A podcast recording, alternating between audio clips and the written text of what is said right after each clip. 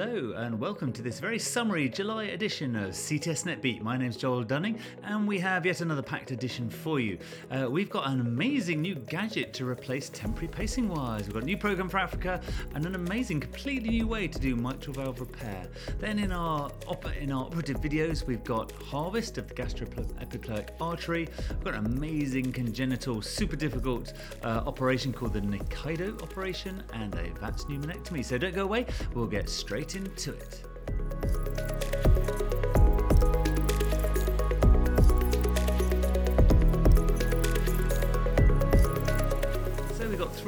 Interesting papers for you uh, this week. The first one really caught our, our eye because it says a dissolving cardiac device monitor to treat heart disease. Uh, totally wacky. So Igor Efimov is an experimental cardiologist at Northwestern and George Washington in the USA, and they have been working on nanotechnology. They've got this super thin 80 milligram tiny flat plate uh, that can go on the surface of the heart, and it's got 40 little tiny electrodes. And not only can it sense off the heart, it can pace the heart as well. And that is not the coolest thing. The coolest thing is it dissolves, so you never need to take it out. Absolutely mind blowingly crazy. Read this paper. So, what's the point? Well, uh, you might put temporary pacing wires on right now and you have to pull them out. Have you ever seen a, a tamponade from that? I certainly have. So, in its place, you could put one of these little patches on your ventricle, on your atrium. It will sense the beat and it could pace it if you need to. It actually, apparently, might well have the technology to convert atrial fibrillation uh, and uh, and also be able to much more accurately uh, find the heart rhythms of the heart and be able to do measurements far in advance of what you could do off even temporary pacing wires. Uh, so that's not all. Uh, you could actually use it as a bit of an implantable uh, heart monitor in three to six months after heart surgery. Go home with it, monitoring the heart. Have you ever seen somebody die suddenly after an aortic valve replacement? A couple of weeks later, I have. so this could be genuinely game changing. Now, this paper is super early.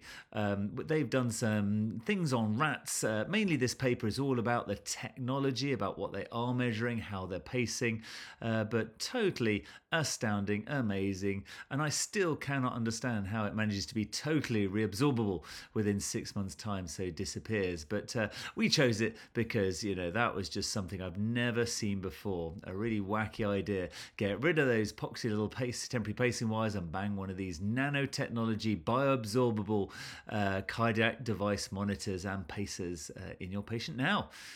So, the second paper we chose for you is a new model for Africa.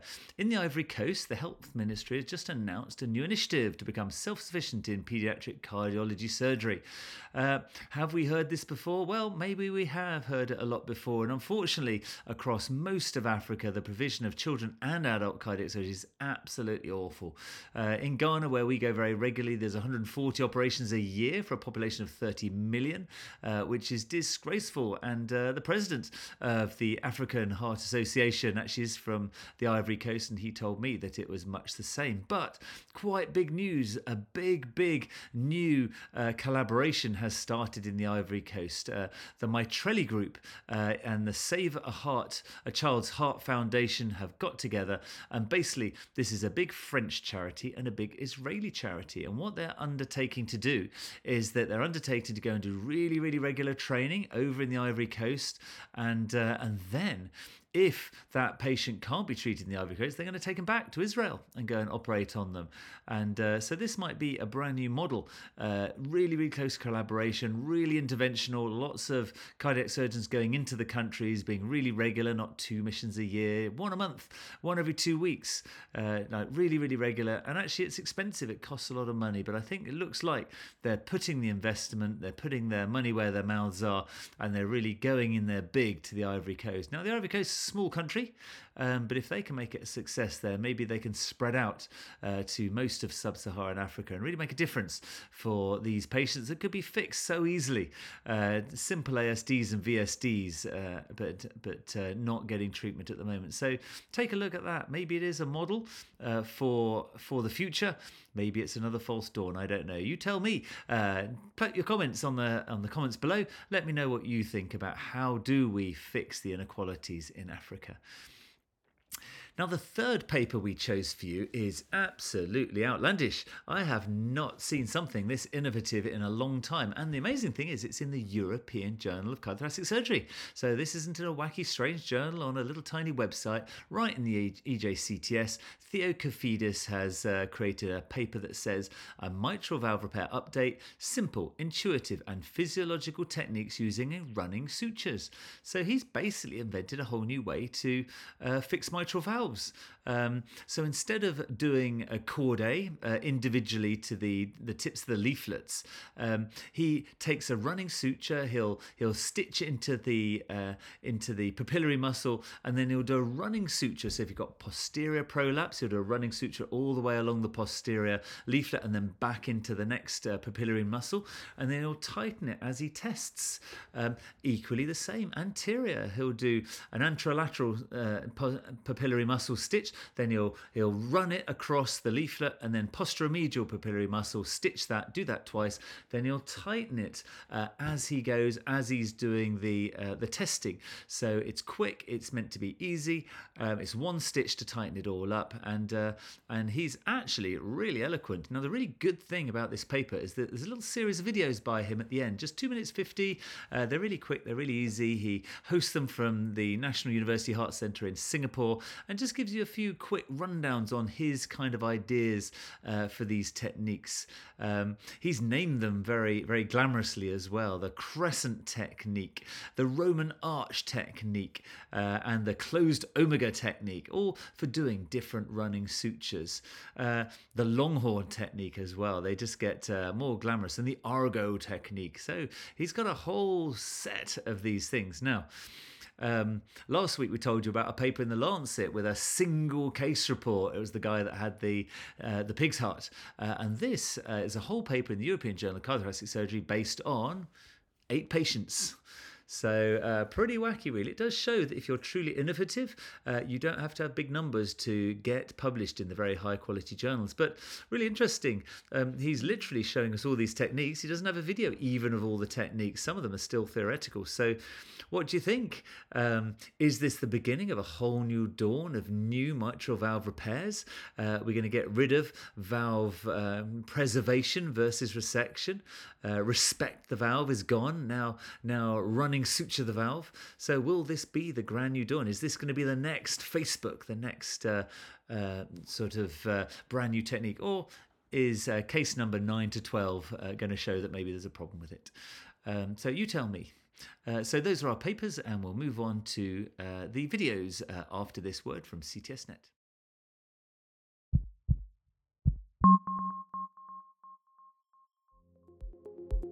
Are you on the lookout for a new job in cardiothoracic surgery? Hundreds of open positions are waiting for you at CTSNet's Career Center. Through ctsnet.org, you can browse jobs and sign up for custom job alerts direct to your inbox. For an even more enhanced experience, create a free account and upload your resume so employers and recruiters can find you. Happy job hunting! Now, back to the beat. So we've got three great videos for you. Uh, we've got uh, the first one is the Nikaidoh operation. So this is a congenital heart surgery video, and if you just like seeing incredible surgery, that me as an adult heart surgeon, I just don't do these operations. I've never really seen them, and they really are mind blowing. Uh, the Nikaidoh operation. Uh, this was by Megan Chung, Stephanie Yen, and Emily Batcher, and uh, and this is all for patients with uh, translocation of the of the aorta with the pulmonary uh, artery with a VSD and pulmonary stenosis. So, but the Nikaidoh operation has taken over from the Rastelli, and, and actually we've had two videos recently on the Nikaidoh operation.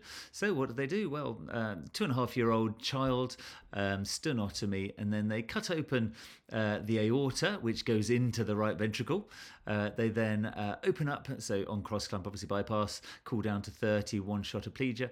Uh, then they cut the pulmonary artery, uh, and then they do the Lecomte maneuver, swap them over, and then that stump of the pulmonary artery, um, which is really interesting because that's got the coronary arteries coming out of it. They they don't take coronary buttons; they leave them attached to to this uh, this sleeve of the coron of the aorta, and then they treat it a little bit like a Ross procedure. So they cut into the right ventricle, take it as if it was a Ross, leave the left main stem of the right coronary artery still attached, then they pull it down uh, to where the pulmonary valve uh, was inserted to the wrong side. Now, now these patients have always got a big VSD, so they put a big uh, baffle uh, in there. Then they stitch the aortic uh, valve with the coronaries into that pulmonary position, which is of course the left side. They then do a big, huge patch on the pulmonary artery to make some space. They don't actually put a pulmonary valve in, which I thought was interesting, but a big baffle of, of more pericardium, and that's it. So, so made more simple. Uh, the coronaries don't get sutured and buttoned,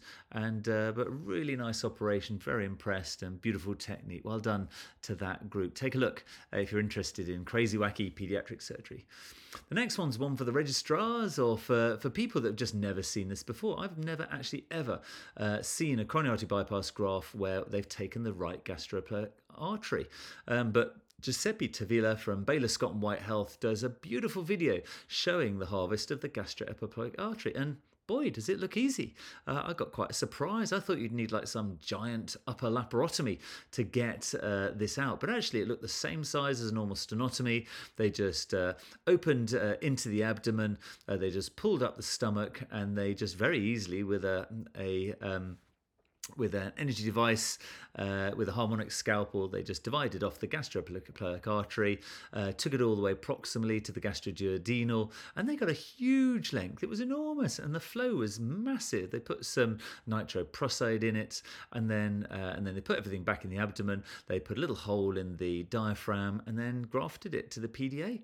That was brilliant. I don't know why we don't do it all the time. No extra incisions. Um, obviously, go into the abdomen, but uh, but that looks great, and it's an arterial graft rather than a vein. Absolutely fantastic. It actually made me want to to have a go at it. Really. So, what do you think? Um, I know we get a lot of Japanese papers from uh, doing total arterial with a gastroepiploic, but strangely, in the West, it's not uh, really taken on. But uh, this video is really, really good, and uh, you know, great advert for why don't we uh, just go for it and and take that gas gastroepiploic. And the next video we've got for you is an easy way to perform biportal VATS pneumonectomy. So, Piergiorgio Solli uh, from the University of Bologna, uh, with his team, including Sergio Forti Parri uh, and uh, Alessandro Cipolla and, and a few others, uh, did a really lovely job of a great right pneumonectomy. Uh, Piergiorgio Solli is an absolutely fantastic surgeon. If you don't know him, he's I met him recently in Papworth where we were trying out the Versius robot. you know, took it like a duck to water. he He's a chief of service at University of Bologna, great guy, team player, really good trainer and teacher. Uh, I just know everybody loves him. And this was just a really nice video. It's a 78 year old man, really big tumour, no chance at all of being able to do a sleeve resection. It was into lower lobe vein, upper lobe vein, everywhere. So, so he does a really good safe technique. It was a you know good view. He had the camera lower down, a utility incision in the fifth space, no clashing instruments, nice and simple. Shows us how to get around the vessels and out it comes. And you know what the best thing about this video was? The best thing, wait till the end. There's a beautiful video of the patient three months later uh, mowing the lawn uh, in his beautiful garden in the summer sunshine of Italy. So great job, Piergiorgio. We love it. Love to see more videos from you in the future. So that was absolutely great. So I hope you like those three videos. I thought they were really great. Uh, and we'll just move on to upcoming events. Um, so there's a really good adult ECMO specialist course. Uh, it's going to be at the Woodlands Medical Center in the USA in Woodlands, uh, and it's Thursday, August the 10th to Friday, August the 11th. Um, it's an adult ECMO course, um, and uh, and feel free to log in. There's a, the full program on the ELSO website, uh, and, uh, and it should be really really good. Uh, so so check that out right now. We've got a, a link to it in the show notes below. Um, and uh, EX are planning a segmentectomy webinar so you can stay in the comfort of your own house, own home. Uh, it's a virtual course, so go to the EX website and uh, and check it out. Thursday, the September the seventh, it's going to be held, uh, and they've been doing a few of these. So this is third in the series uh, of thoracic uh, webinars, and they're going to look at both simple and complex segmentectomy. So check that out if you want to extend your experience in segmentectomies where is Diego? So, Diego, the roving surgeon of the world, teaching the world to do thoracic surgery, uh, is now in Lanzhou City in China. Uh, China's a big place uh, and he gets around it quite a lot. So, he's moved over to Lanzhou. They have a robot and he's been doing a whole load of robotic operations, mostly sleeves. And again, uh, the uh, highlight of his trip there was a beautiful video of him walking with his patient after a robotic right lower lobe sleeve resection two hours after surgery. Think about that. Two hours uh, after surgery, he was walking with his patient. The patient did genuinely look fantastic. Well done. Uh, I wonder where he'll be next week. And finally, an honourable mention. I just wanted to give a big honourable mention to our CTSNet office. They're absolutely fantastic. They work really, really hard. Uh, we've got Mary Hammond, who's our managing editor, uh, John Janeski, who is editing this video right now, uh, and we've got Cameron Lind, uh, who puts together the JANS and the videos every single week. Uh, we have more people in our office, and uh, so thank you to all of them. so if you need any help with videos, any advice, or something interesting, then just get in contact with them. They're super approachable. They love cats, and uh, and they've been really brilliant. They're a massive asset to us, so we should all be very grateful. So a big thank you to all our CTSNet friends. Uh, we want to give you a big shout out to everybody in the office in CTSNet. Thank you very much.